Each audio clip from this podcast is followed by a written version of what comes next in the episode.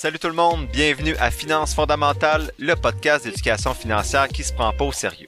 Chaque semaine, je fais la synthèse d'un livre sur les finances personnelles ou la bourse. Je résume donc des heures de lecture en quelques minutes pour que t'aies pas à le faire.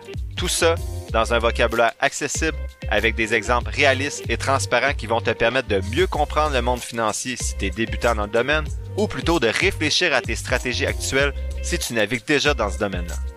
Donc, si tu souhaites prendre en main tes finances et te construire un patrimoine qui va te permettre d'être libre de faire ce que tu veux, t'es à bonne place. C'est parti, bon podcast! Salut, salut! Bienvenue à ce 30e épisode du podcast. J'espère que vous allez bien. Aujourd'hui, on fait la synthèse du livre The Snowball, Warren Buffett and the Business of Life, écrit par Alice Schroeder. Donc, c'est un livre qui a été, en fait, c'est la seule biographie autorisée de Warren Buffett, qui est le légendaire investisseur euh, sur le marché boursier, puis l'homme, un des hommes les plus riches de la planète. Et dans ce livre-là, il détaille sa vie depuis ses débuts très modestes jusqu'à son succès qu'on connaît euh, pas mal tous maintenant. Alice Schroeder, qui a écrit ce livre-là, c'est la seule analyste de Wall Street à qui Buffett a parlé pendant plusieurs années avant qu'il lui propose d'écrire sa biographie. Le résultat de ça, ben, c'est un livre qui fournit des conseils financiers qui vous montre comment vous pouvez gérer vos finances. Personnellement, dans la synthèse que je fais aujourd'hui, je vais un petit peu moins dans la vie de Buffett, exemple, qu'est-ce qu'il faisait dans son enfance, mais plus dans les points à retenir pour nous aider, nous, simples mortels. Il y a des trucs, en fait, tous les trucs que je vous partage aujourd'hui ont déjà été dits dans le podcast parce que Buffett a inspiré plusieurs autres livres que je vous ai résumés, mais je crois que c'est bien de se les rappeler de manière condensée ici aujourd'hui. J'ai hâte de voir, mais ça se peut que l'épisode d'aujourd'hui soit un peu plus court parce que le livre va vraiment straight to the point, donc on tourne pas autour du pot, puis je vais vous faire une synthèse qui va un petit peu dans le même sens. Premier point à retenir, c'est commencer tôt. Donc commencez tôt et si vous êtes déjà en retard, ben commencez maintenant. Ron Buffett à 9 ans, il vendait des, gommes puis des, des coca. À 10 ans, il vendait des cacahuètes lors des matchs de football. À 11 ans, il avait économisé 120 dollars, soit environ 2000 à 4000 dollars en valeur actuelle aujourd'hui en valeur actuelle aujourd'hui. aujourd'hui, c'est actuel, c'est bien sûr. Euh, à 12 ans, il livrait des journaux puis vendait des abonnements. Il gagnait 175 dollars par mois, soit plus que la plupart des enseignants de l'époque. Lui, il a eu la chance de trouver sa passion, donc de créer, calculer, investir, faire fructifier de l'argent très tôt dans sa vie. C'est pas le cas de la plupart d'entre nous, mais même ceux qui l'ont trouvé plus tard repoussent souvent le moment de s'y intéresser. Donc Warren s'est pas contenté de lire ou écouter des podcasts dans le temps. Il a fermé ses livres, puis il est sorti puis il a commencé à agir. Donc, n'hésitez pas à prendre action, à commencer à vous intéresser davantage à vos finances. Donc, commencez dès maintenant, pas demain, mais aujourd'hui, c'est ça le plus tôt possible. Et ça va même au-delà des finances. Donc, si vous n'avez pas encore, si vous le savez pas encore, choisissez quelque chose qui vous passionne. Donc, la passion, la passion, la passion que vous allez trouver va vous permettre de commencer à travailler sur ça, que ce soit, puis là, on oublie les finances, C'est beaucoup plus large, ça peut être dans votre vie personnelle, votre emploi, donc, trouvez-vous une passion, lancez-vous là-dedans. Et moi, pour le podcast, ben, je vous suggère également de vous intéresser à vos finances personnelles. S'il y a une valeur directrice selon l'auteur qui, guide en fait la vie de Warren Buffett, c'est la patience. C'est arrivé plusieurs fois, mais en fait pas mal presque toute sa vie, Warren Buffett a sacrifié un bon jour pour un meilleur lendemain. c'est ça qu'on a de la misère à faire des fois, de dire ben pourquoi je me sacrifierais un petit peu aujourd'hui pour plus tard alors que l'avenir nous semble souvent un peu flou. Donc souvent, Warren Buffett a attendu la bonne occasion et non seulement la, première occasion qui s'est présentée à lui. Selon l'auteur, l'argent vient plus rapidement quand on a plus. Donc les rendements composés prennent une grande place dans le livre. On a déjà parlé beaucoup dans le podcast. Dans le, en fait, c'est directement dans le titre du livre Snowball. C'est l'expression ben, boule de neige. Donc l'effet boule de neige chez les rendements composés, ça va grossir de plus en plus. Donc plus que la boule descend dans la montagne, plus qu'elle grossit, plus qu'elle grossit rapidement parce qu'il y a une plus grosse surface qui est en contact avec la neige. Donc c'est la même chose avec vos rendements composés euh, par rapport à vos placements. Deuxième point, un peu plus court, soyez sceptique. Donc quand le marché boursier devient fou, fiez-vous à votre jugement et à vos évaluations, à vos analyses, pas à ce qui se dit autour de vous. Je rappelle, le marché est une machine à voter à court terme et une machine à, en fait, est une balance à long terme.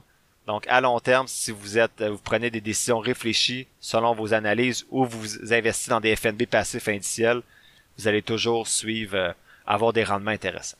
Soyez sceptiques pour les sujets de l'art également actuellement, soit la crypto, l'intelligence artificielle, les voitures électriques. Il fut un temps où ça a été le cannabis. Donc, ces, ces bulles un petit peu là peuvent vous peuvent vous faire perdre beaucoup d'argent si vous vous y lancez sans réfléchir. Pouvez toujours y accorder une partie de votre portefeuille, mais euh, peut-être pas 80% de celui-ci. Troisième élément, c'est rester dans votre cercle de compétences. C'est pas parce qu'on est un expert dans un domaine qu'on connaît tout. Donc, investir dans ce qu'on connaît le plus. L'exemple que l'auteur donne, c'est qu'à la fin des années 60, il y avait de plus en plus d'entreprises technologiques qui ont vu le jour. Puis tout ça, ça a incité Buffett à se fixer une nouvelle règle. Il allait seulement acheter des actions dans les entreprises qu'il comprenait parfaitement. Buffett aimait les choses faciles, sûres, rentables et agréables, ce qui le conduit à une autre règle, ne pas s'impliquer dans des entreprises présentant des problèmes humains, potentiels ou avérés, tels que des licenciements imminents, des fermetures d'usines ou des conflits entre les dirigeants et les syndicats. Personnellement, comme je l'ai déjà dit, je respecte pas nécessairement cette règle-là, euh, parce que sinon j'investirais dans rien. Qu'est-ce que moi je connais réellement des compagnies en bourse? Pas grand-chose. Je pense aussi que si votre domaine d'expertise, par exemple, c'est la santé, puis que vous investissez juste dans ça, ben ça diversifie pas mal moins votre portefeuille et vous pouvez manquer des belles opportunités ailleurs. Peter Lynch disait la même chose aussi en parlant du Dunkin' Donuts dans le temps. Je vous l'ai dit, dans un autre épisode. Investir dans des choses simples. Mais même le Dunkin' Donuts, c'est simple, mais je comprends pas comment fonctionne vraiment leur modèle d'affaires. Donc, bref, c'est pas clair, là, peut-être, euh, mais certains d'entre vous ont probablement plus de compétences que moi dans différents domaines. Peut-être que pour vous, c'est, euh, c'est plus justifié d'investir un plus gros pourcentage de votre portefeuille dans ces secteurs-là, mais dans mon cas, je juge pas que j'ai des compétences particulières dans aucun des secteurs en bourse. Quand j'investis, je creuse pour comprendre minimalement ce que fait la compagnie, comment qu'elle fait ses profits, mais je creuse pas pendant deux ans pour devenir un expert du secteur dans lequel la compagnie en bourse, euh, dans, dans, quel secteur de la bourse la compagnie dans laquelle j'investis se, se situe. Quatrième élément de la synthèse, c'est garder une marge de sécurité. On a déjà parlé, je vous, aujourd'hui c'est beaucoup des, euh, on va dire que c'est une, révision de ce qu'on a vu à date dans le podcast. Donc vous vous rappelez, ceux qui ont écouté les épisodes précédents, je parlais de l'exemple du pont. Donc euh, si on construit un pont, on va s'assurer que si on met le poids maximal à 1000 kg, ben on va peut-être euh, on va peut-être s'assurer que le pont est capable de soutenir une charge de 1300 kg pour s'assurer qu'il n'y a pas d'accident. C'est la même chose avec votre portefeuille. Vous allez lorsque vous allez analyser des compagnies, assurez-vous de garder une marge de sécurité. Donc, si vous dites que cette compagnie-là, je devrais l'acheter à 30 dollars, mais peut-être que vous allez l'acheter lorsqu'elle va tomber à 25 dollars ou à 22 dollars. Donc, dans ma stratégie, quand je vous donne les codes de couleur sur Facebook, lorsqu'on, lorsque c'est euh, surévalué, beaucoup surévalué ou sous-évalué, ben c'est 30% de différence. Donc, moi, j'achète quand c'est vert foncé, ça montre que c'est un signe peut-être intéressant. Bien sûr, je creuse plus après, mais moi, ma marge est à 30% de différence et j'en ai une autre à 10% lorsque c'est euh, vert pâle ou orange. Euh, puis là, ben 10%, ça montre que si c'est vraiment une compagnie exceptionnelle, peut-être que ça vaut la peine. Mais bref, gardez-vous une marge de sécurité. Si tu dans un mode d'investissement plus actif, puis que tu trouves pas de compagnie qui répondent à, à tes critères puis qui ont une marge de sécurité intéressante, ben, peut-être que tu es mieux de garder un petit peu d'argent de côté puis investir à un autre moment. Enfin, dernier élément à retenir de ce livre-là, c'est cibler un avantage compétitif. On a parlé avec le mode donc, quand Buffett rencontre Munger, Charlie Munger, son collègue actuel, puis depuis plusieurs années, il a commencé à se concentrer davantage sur les, entreprises exceptionnelles qui avaient des avantages compétitifs. Donc, à ses débuts, Buffett, on se rappelle, achetait des cigar butts, donc des, des compagnies qui leur restaient quelques qui étaient sous-évaluées mais qui n'étaient pas nécessairement exceptionnelles, alors que maintenant il va vraiment investir uniquement dans des entreprises qu'il juge extraordinaires. Il mentionne toutefois qu'il vaut mieux acheter une entreprise formidable à un prix équitable qu'une entreprise équitable à un prix formidable.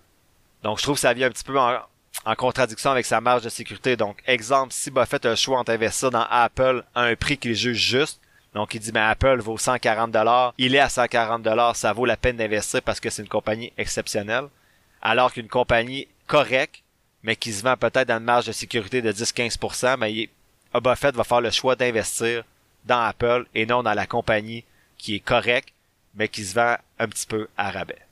Donc les exemples d'avantages compétitifs, c'est des marques comme Coca-Cola, euh, Google, Facebook, mais Meta, les chemins de fer parce que c'est dur de construire d'autres chemins de fer, l'électricité, les télécommunications et ainsi de suite. Donc c'est des souvent de l'avantage, c'est quand ça va être difficile pour un nouveau joueur de rentrer, de compétitionner avec cette compagnie-là, ça démontre qu'il y a un avantage compétitif. Je précise, si on prend l'exemple d'Apple, ils ont un avantage compétitif de marque en ce moment, ça veut pas dire que ça va jamais disparaître, donc faut toujours être prudent. Avant, il, fut un temps où c'était BlackBerry qui a presque complètement disparu, donc euh, oui, regardez l'avantage compétitif, mais toujours ne, pas investir de façon euh, aveugle non plus dans ces compagnies-là. En conclusion, pendant une grande partie de sa vie, Warren Buffett a eu une seule idée en tête, faire rouler sa boule de neige pour la faire grossir. Ça signifiait pour lui d'investir et de réinvestir constamment les profits qu'il faisait. Sinon, ben, c'est tous des choses qu'on a déjà vues ici et là dans les autres épisodes du podcast. Ce livre-là permet pas nécessairement d'aller plus loin dans les différents éléments qu'on a vus, mais on va vraiment à la source puis c'est condensé dans un seul livre, donc c'est ça qui est un petit peu plus intéressant. Donc désolé si c'était répétitif aujourd'hui, mais je crois que c'était une, belle révision pour tout le monde. Je viens vraiment parler comme un enseignant, donc désolé.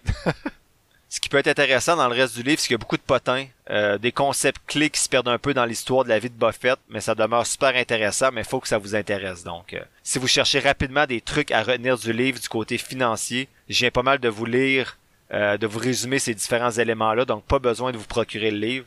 Si la vie de Buffett vous intéresse, tout en ayant des rappels importants sur sa stratégie, ben allez-y, allez chercher le livre, lisez-le, il est quand même intéressant. Donc moi, en gros, ce que je retiens du livre, c'est qu'on aborde cinq concepts clés de la stratégie de Buffett qu'on a vu souvent dans le podcast, soit investir à long terme dans des compagnies solides, rester solide dans sa stratégie, rester dans son champ de compétences, utiliser une marge de sécurité et investir dans des compagnies qui ont un avantage compétitif. La semaine prochaine, je vous fais la synthèse du livre Atomic Habits de James Clear qui a été publié en 2018. Sinon, ce jeudi, je vais partager sur la page Facebook de Finances fondamentales l'analyse de trois autres compagnies en bourse, soit Expel, XPL, Zinex, ZIXY et Old Dominion Freight Line, ODFL. L'épisode tire à sa fin. Je te remercie d'avoir pris quelques minutes aujourd'hui pour m'écouter. J'espère que les contenus partagés t'auront apporté de la valeur.